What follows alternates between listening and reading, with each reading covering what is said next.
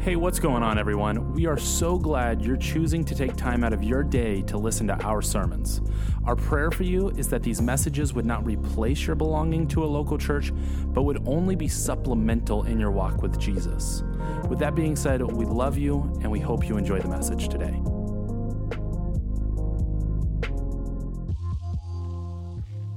The story of my journey with Jesus began 40 42 years ago. I was 19 years old.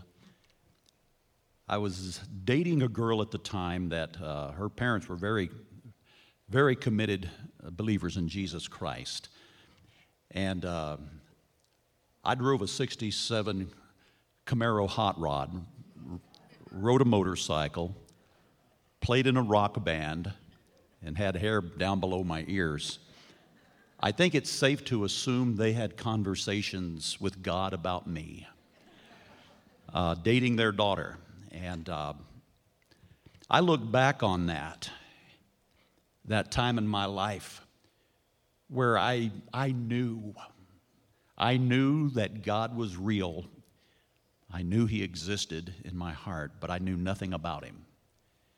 And I can remember laying in bed at nights just trying to think of anything I could possibly think about other than having to deal with God and where I stood with Him. And I, I ran as hard as I could, pushed back as much as I could, and resisted. I'm sure that my, my story is not much different than many of you. It's not really that dramatic. I resisted Him, and yet it's like Isaiah or excuse me, Hosea in the Old Testament said, God said to Israel, I drew you with gentle cords and bands of love. God was drawing me to Himself, and I came in with my heels dug in at first until finally, thank God, I surrendered. 42 years later, not one single regret. Jesus has been everything that He promised to be. This song is a, is a testimony as I look back on the amazing grace of God and how even to this day I'm still so grateful and dependent on His grace.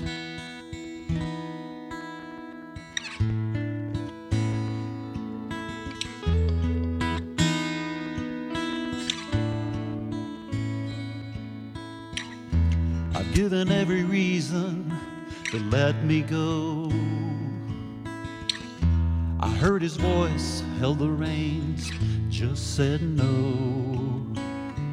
Goodness and mercy follow me so relentlessly. And his grace goes on and on and on that's what amazes me.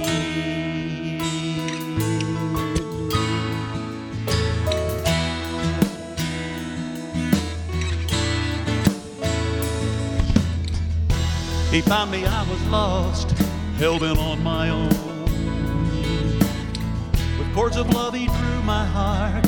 He would not leave me alone. Time and time again, he spoke about my sin and the price he paid. Blood he shed, how I was dead, and the gift of life he gave. My foolish heart resisted, so grateful he persisted He saved my life that day. And who am I, oh Lord, that you take one thought for me? Your mercy tracked me down, and your love has set me free. Grace goes on and on and on and on and on, and that's what amazes me. It amazes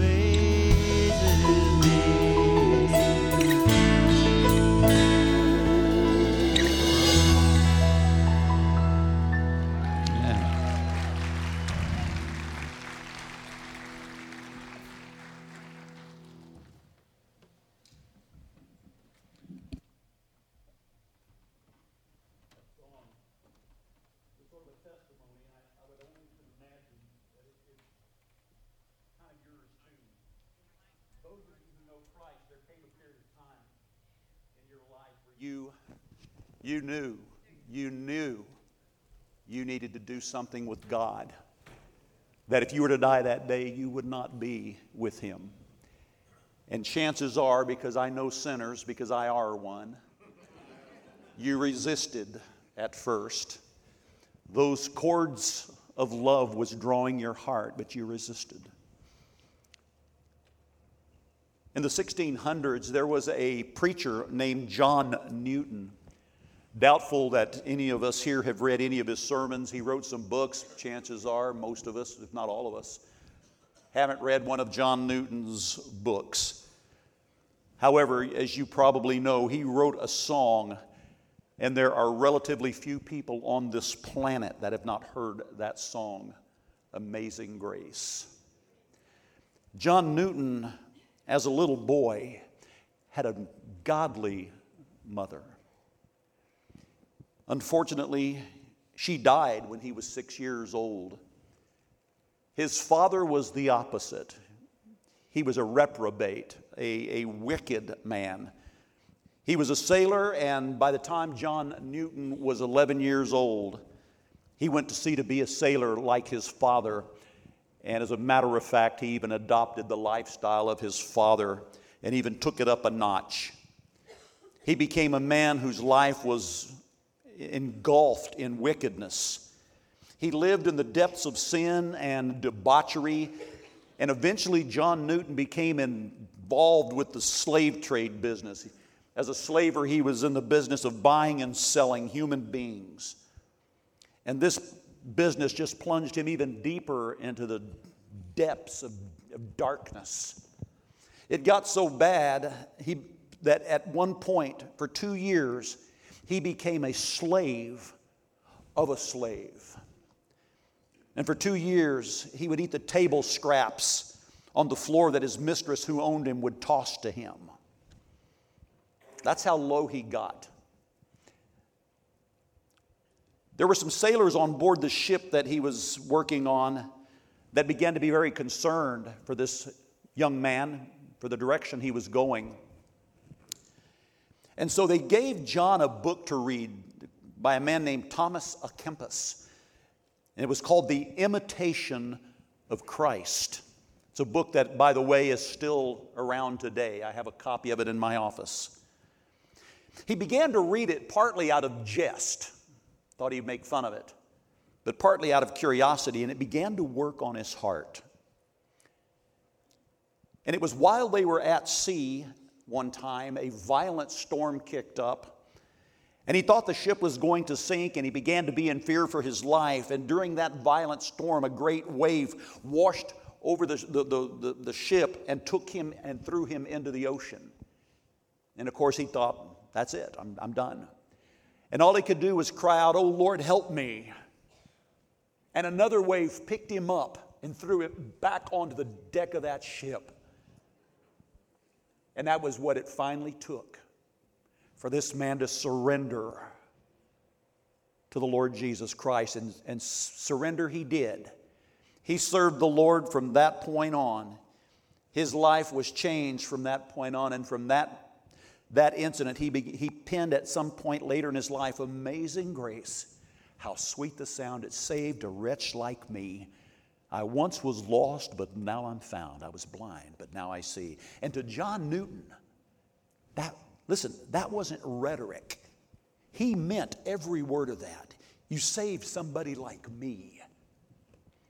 I want you to open your Bibles to the New Testament book of Titus. I hope you have a copy of the scriptures. You're going to need it today. If it's on your an app or if it's a good old-fashioned paper, find Titus. The reason I, am giving that story on John Newton is because I, I can't help but wonder if part, at least in part, Amazing Grace wasn't inspired by what we're going to look at this morning. In Titus chapter 2, there are several things that we can learn about God's grace. First of all, if you're taking notes, what grace brought? What grace brought? Salvation. Look at verse 11. For the grace of God that brings salvation has appeared to all men. What, what has grace brought, folks? Salvation, right? The only way that you can be saved is for grace to bring it to you. You might ask today, why, why do I need to be saved? What is salvation? Why do I need that? I want you to hold your place in Titus. We're going to come back to that. But I want you to go, if you will, to a parallel passage in the New Testament, the book of Ephesians, chapter 2. Ephesians chapter 2, a classic passage on grace. And here we're going to say, why do we need to be saved? And I'm going to give you several words that all begin with the letter D. First of all, without the Lord, you're dead. Verse 1 of chapter 2 of Ephesians. And you he made alive who were what? Dead in trespasses and sins. Think about this, folks. Mankind isn't simply sick and needing to be healed, mankind is dead and he's needing to be made alive. You see, death is not separation of the soul from the body. Listen, death is separation of the soul from God. You don't have to be saved to have eternal existence. You'll have eternal existence somewhere, right? Heaven or hell, smoking or non smoking. Everyone has eternal existence, but you don't have eternal life until you have Jesus Christ. Jesus said this in, in John 10 10 I have come that you might have life and have it abundantly. So without the Lord, you're dead, Paul says. But look at the next part of verse 2, or, or, excuse me, verse 2 without the Lord, you're devilish. Verse 2 in which you once walked according to the course of this world, according to the prince of the power of the air.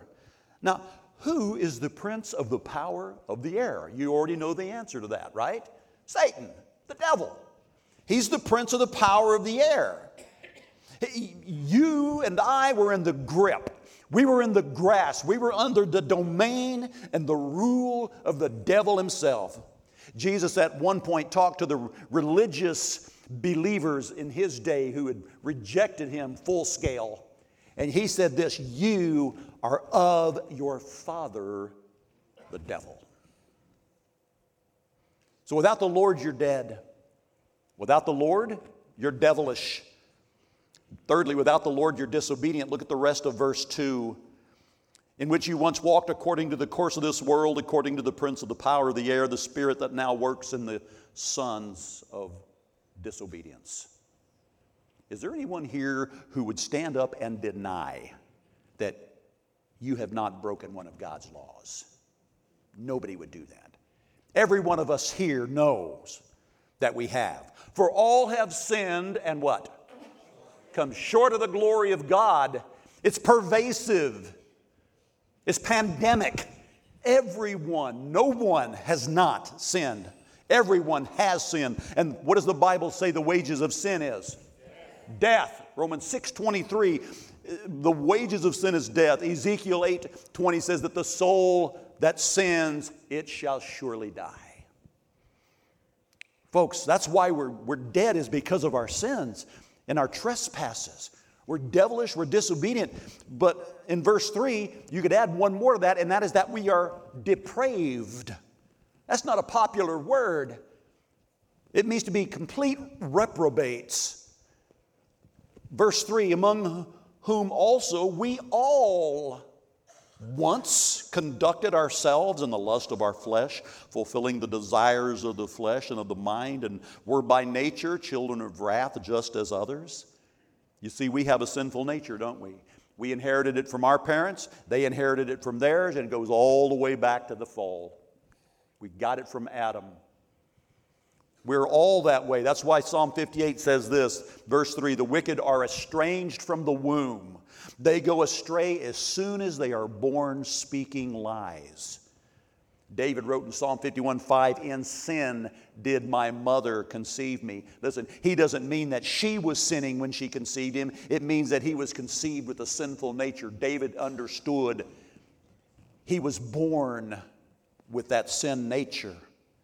Folks, if you take a, a, baby rattlesnake and you separate him from all the other rattlesnakes and you treat him with love and kindness and you feed him and you, you nurture him as best you can, when, when that little rattlesnake grows up, do you know what he will grow up to be?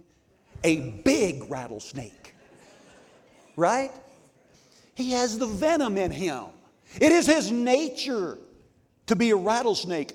You don't, you don't cultivate or educate somebody into the kingdom of God. They are born, if you will, spiritually dead. We grow up and we're devilish, we're disobedient, and we're depraved. And wow, that's bad news, Pastor Frank. Yeah. But verse 4, praise God, there's a verse 4, but God. What a wonderful transitional phrase, right? You were dead in your trespasses and sins. You followed after your father, the devil. You were sons of disobedience. That means you were kin to the devil in that sense. You were disobedient because so was your father, the devil. And you're depraved. There's nothing in and of yourself that's good but God. Praise God. Verse 4 Praise God. Who is rich in mercy because of his great love with which he loved us. Even when we were dead in trespasses, what did he do? Made us alive Together with Christ, by grace you have been saved. If we had a, this is morbid, if, if I had a corpse laying right here, I say, let's get him back alive. Let's, let's just set an example of what being alive looks like. Everybody jump up, do some jumping jacks. Let's, let's set an example for this corpse, what, look, what being alive looks like, right? Or maybe what we do is we get some of the, the wonderful people who are in our educational system. Uh, how many teachers or people who work in education are here today? Wow, you guys are wonderful. Praise God for you. We get you up here and help raise his IQ. Let's give him an education, right? And then we get some people up here who just have that natural gift of encouragement and say, Come on, man, get up. I know you can do it. Come on, you know, it. we, try it. What we could maybe do then is just say, well, what he needs to be is just put in a better environment. He's hanging with the wrong crowd. So what we're to do is we're to take him everywhere we go. Make sure he hangs out with Christians at Starbucks and has prayer meetings and stuff, right? So we're to put him in a better environment. Now, I'm being silly, but folks, exposing a dead person to a good example, a good education, a lot of encouragement, and a positive environment will never bring them to life, right? There's only one person who can do that, and that was the person in verse 5. When we were dead in trespasses, we are made alive together with Christ. He's the only one. You and I could no more save ourselves than a dead man by his own will and volition could come back to life. Nor could anyone else save you apart from God more than anyone else could, could raise the dead. What has grace brought? Folks, it's brought salvation. That's what it's brought. You're not saved by the merit of man, but by the mercy of God, right? Not by the goodness of man, but by the grace of God. Salvation is not a reward for the righteous, it is a gift for the guilty. Amen. This is what grace has brought. Number two, what grace has taught. Go back to Titus. Back in Titus now, what grace has taught. Here's a big word for you sanctification. I'll explain that in a few moments. For verse 11, for the grace of God that brings salvation has appeared to all men, what is it taught? Verse 12, teaching us. What does it teach us? To deny ungodliness and worldly lusts. Those are the two negatives. It teaches us this is wrong, but it also teaches us that we should live soberly and righteously and godly in this present age. So, what has grace taught? It's taught us what are no nos, right? This is wrong. but it also teaches us what is right. What grace has taught us, the, the big word is sanctification. It, it really just basically means to, to separate, to purify something, to separate it unto God. Something that is sanctified to God is something that's been cleansed and separated uh, to be used by God.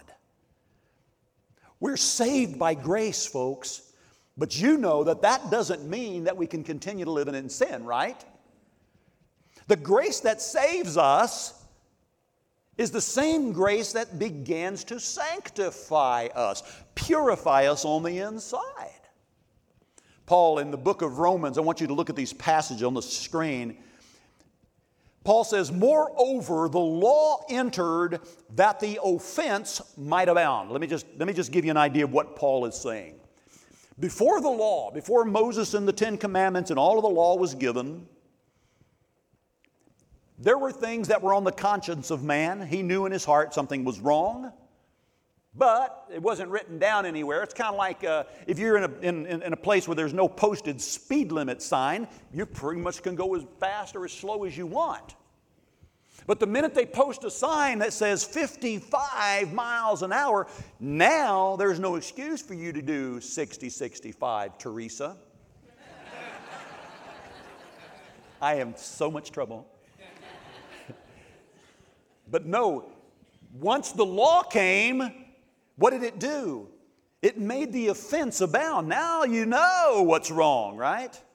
So, moreover, the law entered, God's law entered to point out how bad we were, but where sin abounded, I love this, grace abounded much more. So, that as sin reigned in death, even so grace might reign through righteousness to eternal life through Jesus Christ our Lord. And then Paul asks this question in the next chapter, verse 1 What shall we say then? If that's the case, what shall we say? Shall we, shall we continue in sin that grace may abound? In other words, Paul, you said where, where, where sin is, abounds, grace exceedingly abounds. Well, then shouldn't I, the more I sin, the more grace there is? Isn't that a good thing? No. What does he say? Certainly not. The King James says, God forbid. It's a very strong term in the Greek. We would say, no way. Just because you're saved by grace doesn't mean that you go on sinning so that grace abounds even more and more and more. No, certainly not. How shall we who died to sin live any longer in it? Being saved by the grace of God does not mean that you get saved and then live any way you want to live, right? Once you get saved by grace, you are, listen, you're automatically enrolled in the school of grace because grace teaches something. What does it teach you? To deny ungodliness and worldly lust and to live righteously and soberly in this present age. In the school of grace, you got to understand, folks, it never closes. The teacher never fails to show up. There's a lot of homework in the school of grace. And there's no recess, by the way. You don't get to take a break from it. You're continually being taught. 42 years I've been walking with Jesus, and He keeps teaching me even to this day. Keeps reproving me, keeps instructing me, keeps convicting me. He's still, His grace just keeps going on and on and on. God's grace begins to teach us how to live our lives and see, John Newton wrote in, in the second verse of that, that wonderful song Grace has taught my heart to fear, and grace my fears relieved. The grace, grace taught me something, John Newton wrote. And folks, God's school of grace just keeps on teaching us and will do so until the day of Jesus Christ. Amen? He never stops teaching, He never stops pursuing a deeper and deeper and more intimate relationship with you. You may resist Him, you may have resisted Him before you got saved, but you know you can still resist Him even to this day. You can still live with those little pet sins in your life. You can still live justifying what you're doing, where, how you're behaving. You can keep justifying that and quenching and grieving the Spirit of grace. Doesn't mean you're not saved, but you can still resist Him but he will continue to work on you. Philippians 1 6, being confident of this very thing, that he which began a good work in you will perform it until the day of Jesus Christ. He will not give up on you. He relentlessly, wonderfully pursues you. We are being taught by the grace of God, and He's still working on us. Here's something else John Newton wrote. Look at this quote I am not what I might be. I am not what I ought to be. I am not what I wish to be. I am not what I hope to be. But thank God, I am not what I once was. And I can say with the great apostle, by the grace of God, I am what I am. Folks, He's still working on us, and we are growing in grace and in the knowledge of our Lord and Savior Jesus Christ. What has grace brought? Salvation. What has grace taught? Sanctification. What has grace sought? Service. What was our God thinking when He saved us by His grace? Look at verse 14. Who gave Himself for us that He might redeem us from every lawless deed and purify unto Himself His own special people, zealous for good works? Let me read that again and show you something. It says, He gave Himself for us that He might redeem us from every lawless deed. That's salvation and purify for himself his own special people. That's sanctification. And then to be zealous for good works. That's service, right? That's what grace sought. That's what grace is in the business of doing. And look what it says. It says, first of all, that we are purchased. He gave Himself for us. That means He purchased us with Himself. Peter wrote in 1 Peter chapter 1, we are not redeemed with corruptible things, but by the precious blood of Christ. Folks, that's, that's what grace seeks to do, is to purchase, to redeem lost men and women, boys and girls. And it says we're purchased. Somebody's trying to describe grace, said, grace is love that gives. Isn't that true? Grace is love that gives, but folks, it's more than that. You see, grace is love that gives where there is no merit, right? Where we don't deserve to have anything given to us. But grace is even more than that.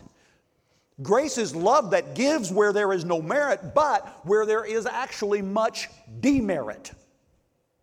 Grace is love that God gives to wicked and vile people. But grace is more than that. Grace is love that gives where there's no merit, where there is much demerit, and where and, and, and it gives to those who are wicked and vile, but it goes beyond that because it gives to those who don't even want to receive it. If it listen, think, think about this. God's grace has to pursue the sinner. If that were not the case, no one would be saved because left to our own choice, we would never have chosen God. We'd have lived on in our sin if, if, if grace had not pursued us. John said this, and you can finish this verse for me. We love him because he first loved us. God, listen, God always, always, always takes the initiative in the relationship. Because if He left you alone and He left me alone, you'd never wake up one morning going, you know what, I'm so tired of this life, I think I will trust God today. You would not have done that on your own. David understood this in Psalm 27 8. David said this When you said, Seek my face, my heart said to you, your face, Lord, will I seek. You see, God takes the initiative and says, Seek me, come to me. And as he said in, in the book of Hosea, I drew them with gentleness, with bonds of love. He draws us to himself. Jesus told his disciples this, and by implication, it's true of you as well who know Christ. Jesus told his disciples, You didn't choose me, I chose you. Paul echoed the same thought in Ephesians 1 4, where he said, Just as he chose us in him before the foundation of the world, that we should be holy and without blame before him in love. You see, folks, grace, Grace seeks to give to vile, wicked people that which they don't deserve and can never deserve. Grace gives where there is no merit, and conversely, where there is much demerit. And grace gives, the, gives to those who resist the gift. But there's more than that. You see, grace gives at great cost to the giver. Think about it. It's not just that he gave, but that he gave himself. He gave himself in agony and blood. Folks, that is grace at its, at its fullest. And I would say this Jesus is the personification of grace. Amen. John wrote this in that the Word became flesh, dwelt among us, and we beheld His glory, the glory as of the only begotten of the Father. Here it is, full of grace and truth. What is grace sought? It sought to purchase us, and it seeks to purify us. Look at the second part of verse 14 that He might redeem us from every lawless deed and purify for Himself His own people. So we're purchased and again we're purified. Again, folks, grace doesn't mean grace does not mean that God says, "Now I that I've forgiven you of all your sins, you just go ahead and live any old way you want." You're in. Go ahead and live like hell. I'm going to tell you this right now. If you claim to know Jesus as your Lord and Savior, but you're just living like hell, you might very well be on the road to hell. If there is no conviction of sin, if you can keep justifying living a certain way and there is no conviction in your heart, you need to do what Paul said in, in the book of Romans. You need to examine yourself and see whether you be found in the faith. James even warned be doers of the word and not hearers only, deceiving yourself. We're purified. I mean, the law said don't commit adultery. Grace doesn't mean that you now can, right? The, the law said, thou shalt not steal. That doesn't mean under grace that now I can. No. If God said something was sin or an abomination in the Old Testament under the law, grace does not mean that God now has lessened his view on those things being sins. Nothing has changed. And grace purchased us, but it's purifying us, and I love this. And another thing it seeks to do is, is, is make us, us his special possession. Look what it says in verse 14 again. He redeemed us from every lawless deed and purified for himself his own special people. The word in, in, in the, the King James, the old King James, it says, He made us His own peculiar people. Now, in our English language, the word peculiar, we kind of, it, when we use it, we're referring to something that's strange or weird, right? Which, which is certainly the case with some of you.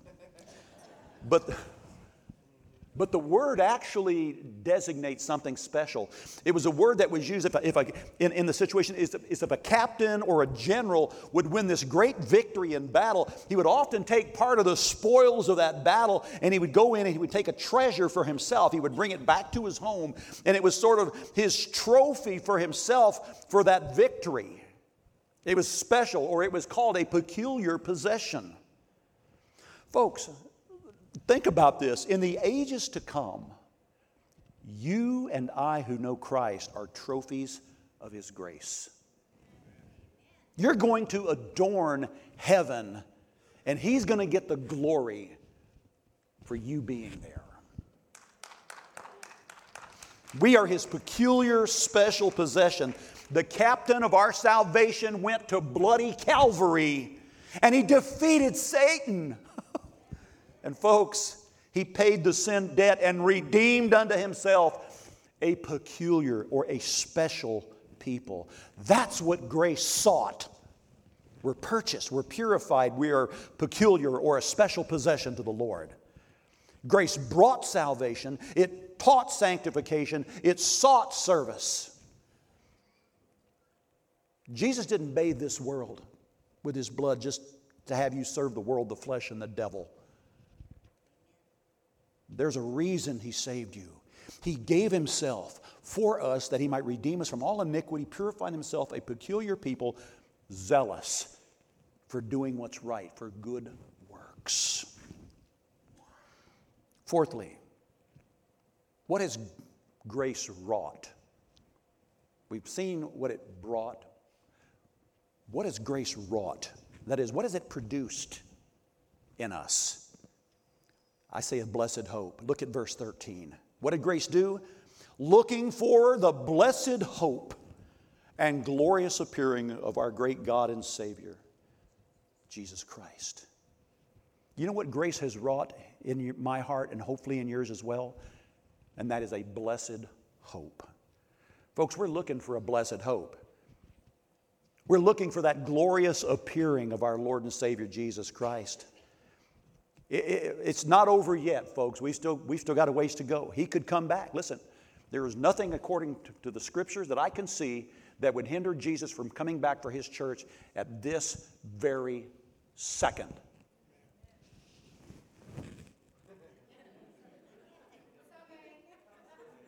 Rats. Can't blame me for trying. Folks, listen, what, what has begun in grace in verse 11 will end in glory, verse 13. Grace always ends in glory. We're looking for Jesus to come again. This is what grace has wrought in us. Is I live with a hope that he is going to come. Even so, come quickly, Lord Jesus. That is a blessed hope. Because you know what, folks, and I don't got to tell you this, the world is in a mess. Oh my gosh, and it's not getting better it's getting worse and worse and worse. And let me just say this to you. Hope you hear what I'm saying. If you're hoping the next president's going to fix the mess our nation is in, you're going to be very disappointed. I don't care who it is. No. I don't know about you. I'm not looking for some political figure. I, am not even looking for the undertaker. I'm looking for the upper taker. I'm looking for, I'm looking for the Lord Jesus Christ and his glorious appearing. And whether He takes me while I, I'm, I'm alive or whether He takes me through death, either way, I'm getting there. Right? He came, He came the first time. He gave himself for us, verse 14, to redeem us. But, folks, he's coming again the second time to rule over us. This is what grace has wrought this blessed hope that someday our Lord's going to come back. He is going to rule and reign in righteousness and make his enemies his footstool. He is going to be in absolute sovereign control. We look for that. let me ask you a question Do you have that hope in you today? Do you know your future? Has this been a part of you? What has grace brought? Salvation. What has grace taught? Sanctification. What has grace sought? Service. We're his peculiar people. And what has grace wrought? A blessed hope. One day, folks, when we finish life's race, we're going to look upon the face of the one who saved us by his grace. He's going to take us to his place. And I'm not going to try to say that again. But, folks, that is the mighty work of grace, isn't it? That's the mighty work of grace. There was a, a, song when I first became a Christian. I was thinking about this last night, and I go, wow, I, this has been and I say I was just a young Christian, so I know it's been you know 40 years ago because I was just brand new to the faith. My uh, pastor's wife, I went to church in Corcoran, and she used to sing a song quite often. We'd have sing-alongs every fifth Sunday, and uh, she she uh, she sang this song, and I tried last night. I thought, wow, I'm amazed that I actually remember the first verse in the chorus. So I'm gonna I'm gonna sing it to you, okay? No extra charge for this. He gives grace for every need along the way. When heartaches come and trials fall, He is my stay. When it seems that no one cares, hope is gone and I'm in tears. He gives grace for every need and calms my fears. Grace for each heartache, grace for each pain, grace so wondrous for me he was slain nailed to the tree Blood shed for me. Grace, marvelous grace, I now can see. Isn't that a great old gospel song? Folks, when we think about the mighty work of grace, we are saved by His grace. We are saved in Him before the foundation of the world. His grace reaches on and it just keeps going on and on and on beyond anything the Energizer Bunny can do. If you know what I mean, it just keeps going on. And it follows me. Surely goodness and mercy shall follow me all the days of my life. It's no wonder John Newton, that wicked sailor, sang of amazing grace and said, It sounds sweet to me because it saved someone just like me. And I want you to know here in a few moments that I want to give an invitation, and it's really not my invitation, but I believe it's the Lord's invitation. And if you're here today and you know it is time to finally quit resisting God's drawing and it's time to surrender to that. There's going to be people up here waiting to pray with you, explain to you how you can have a personal relationship with Jesus Christ. Please don't leave today, folks. We're going we're to stand here in just a moment. Just a moment. We're going to stand. I hope that nobody gets up and walks out right now in this, this very important moment. But if you today are living apart from a relationship with God. You have eternal existence, but you don't have eternal life. And today that can change. I want to invite our, our praise team to come back out at this time. We're going to sing the rest of Amazing Grace. But this is your chance to come. We're not going to embarrass you. We're not going to put you on the spot. We're simply offering you a very important life changing opportunity to change the very course of where your life is headed. And let me ask you a very serious question. Can you really give yourself one good reason why you should put Jesus off one minute longer? Father, right now, in this room, there are men and women who know in their heart they're religious, but they've never had a relationship with Christ.